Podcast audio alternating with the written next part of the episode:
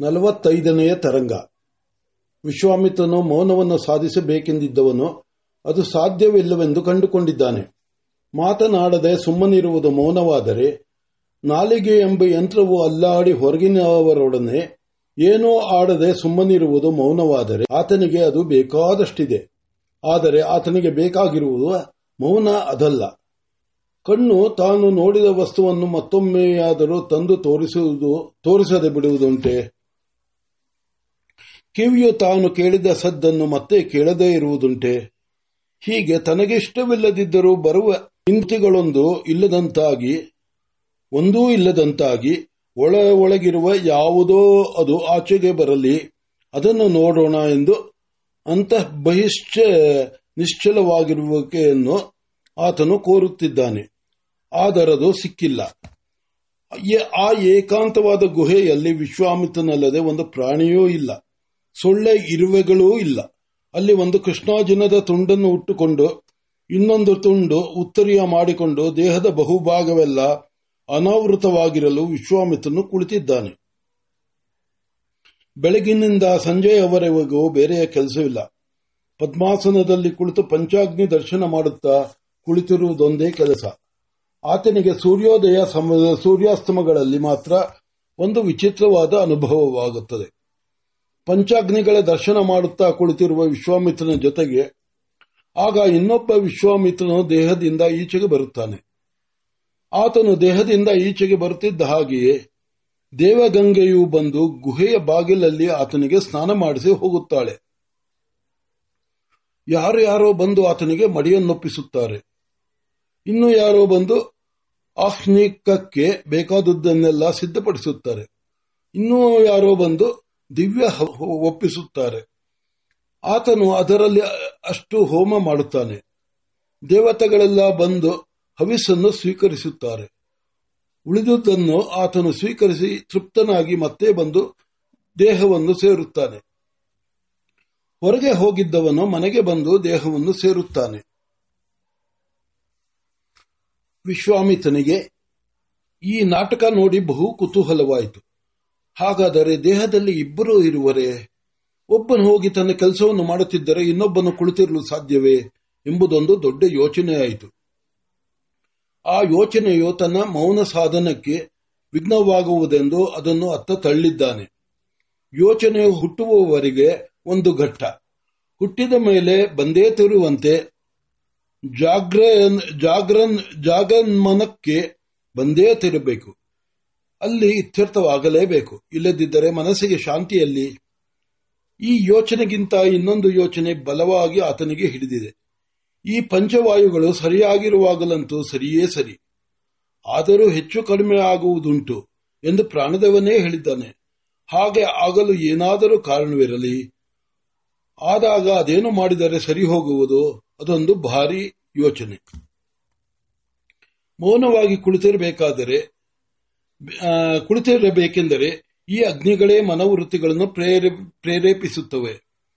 ದೇಹೇಂದ್ರಿಯಗಳು ಪ್ರೇರಿತವಾದ ಮೇಲೆ ಸುಮ್ಮನಿರುವುದೆಂತು? ಚಾಟಿಯ ಏಟು ತಿನ್ನುತ್ತಿರುವ ಕುದುರೆಯಾದರೂ ಸುಮ್ಮನಿದ್ದಿತು. ಪ್ರಚೋದಿತಗಳಾದ ದೇಹೇಂದ್ರಿಯಗಳು ಸುಮ್ಮನಿದ್ದಾವೆ. ಜೊತೆಗೆ ಯೋಚನೆಗಳು. ಹೀಗಾಗಿ ವಿಶ್ವಾಮಿತ್ರನು ಹಣ್ಣು ಹಣ್ಣಾಗಿ ಹೋಗಿದ್ದಾನೆ. ಹಿಂದೆ ಮಂತ್ರಯೋಗದಲ್ಲಿದ್ದಾಗ ಆತನು ಹೀಗೆ ಒದ್ದಾಡುತ್ತಿರಲಿಲ್ಲ. ಕಣ್ಮುಚ್ಚಿ ಅಥವಾ ಏಕಾಗ್ರ ದೃಷ್ಟಿಯಾಗಿ ಕುಳಿತರೆ ಮನಸ್ಸು ಕುಲೀನೆಯಾದ ಪತ್ನಿಯಂತೆ ವಶಕ್ಕೆ ಬಂದು ಬಿಡುವುದು ಈಗ ಹಾಗಿಲ್ಲ.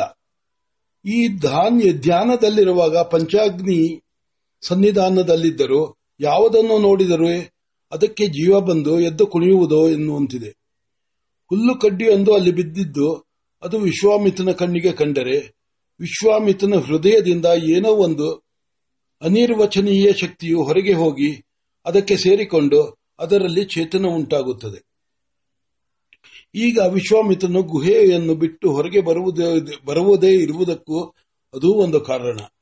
ಆತನು ಹೊರಗೆ ಬಂದರೆ ಆತನ ದೃಷ್ಟಿಗೆ ಬಿದ್ದ ಸ್ಥಾವರಗಳೆಲ್ಲ ಜಂಗಮಗಳಂತೆ ಸವ್ಯಾಪಾರಗಳಾಗುತ್ತವೆ. ಕಲ್ಲುಗಳು ಕೂಡ ಕದಲಿದಂತೆ ಕಾಣುತ್ತವೆ. ಆತನು ಉಸಿರು ಬಿಟ್ಟರೆ ಆ ಗಾಳಿಯು ಹೊರಗಿನ ಗಾಳಿಯೊಡನೆ ಸೇರಿದರೆ ಆ ಹೊರಗಿನ ಗಾಳಿಗೆ ಏನೋ ನವಚೇತನ ಬಂದಂತಾಗಿ ಅದು ಏನೋ ಒಂದು ನವೀನ ವ್ಯಾಪಾರವನ್ನು ಪ್ರಾರಂಭಿಸುತ್ತದೆ.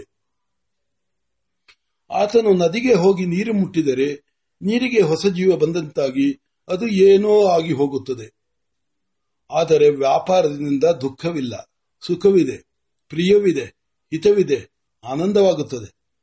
ಆದರೂ ವಿಶ್ವಾಮಿತ್ರನಿಗೆ ಒಳ ಒಳಗಿಂದ ಕೂಡುದು, ಈ ವ್ಯಾಪಾರ ಕೂಡದು ಎನಿಸುತ್ತದೆ. ಆದ್ದರಿಂದ ಆತನು ಗುಹೆಯನ್ನು ಬಿಟ್ಟು ಈಚೆಗೆ ಬರುವುದೇ ಇಲ್ಲ. ಅಷ್ಟೇನು, ಎದ್ದು ಓಡಾಡಿದರೆ ನೆಲವೆಲ್ಲ ಕಾಲಿಗೆ ತಗುಲಿದೆ, ಮೃತ್ ಕಣಗಳೆಲ್ಲ ಸಚೇತನವಾದಂತೆ ಭಾಸವಾಗುತ್ತದೆ. ಕುಳಿತಿದ್ದರೆ ತಾನು ಏನು? ಅದೇನೋ ಒಂದು ವಿಚಿತ್ರವಾದ ಶಕ್ತಿಯು ದೇಹದಿಂದ ಹೊರಚಿಮ್ಮುತ್ತದೆ.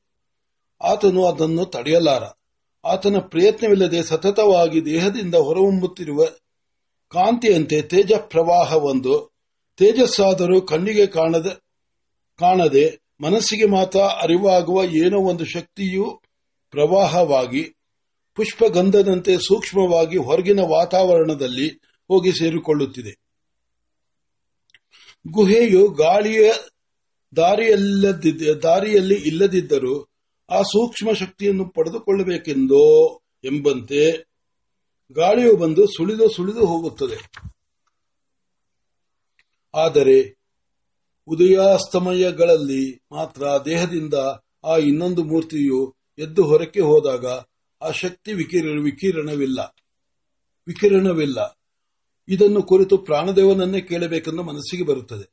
ಆದರೆ ಗುರುವಿನ ಬಳಿಯಲ್ಲಿ ಕುಳಿತು ಶಿಷ್ಯನು ಗುರುಮುಖದಿಂದ ಬರುವ ಅಮೃತಧಾರೆಯನ್ನು ಸವಿಯುವ ಆನಂದದಲ್ಲಿ ಮಿಕ್ಕೆಲ್ಲವನ್ನೂ ಮರೆಯುವಂತೆ ಆ ಪ್ರಾಣದೇವನ ಸಂದರ್ಶನಾಂದ ಸಂದರ್ಶನಾನಂದದಲ್ಲಿ ಕೇಳಬೇಕು, ಹೇಳಬೇಕು ಮೊದಲಾದ ಮನೋವೃತ್ತಿಗಳೆಲ್ಲ ಸುಪ್ತವಾಗಿ ಸರ್ಪವು ಸಂನ್ಯಸ್ತವಾದಂತೆ ವಿಶ್ವಾಮಿತ್ರನು ಸುಖಿ, ಸುಖವಾಗಿರುತ್ತಾನೆ.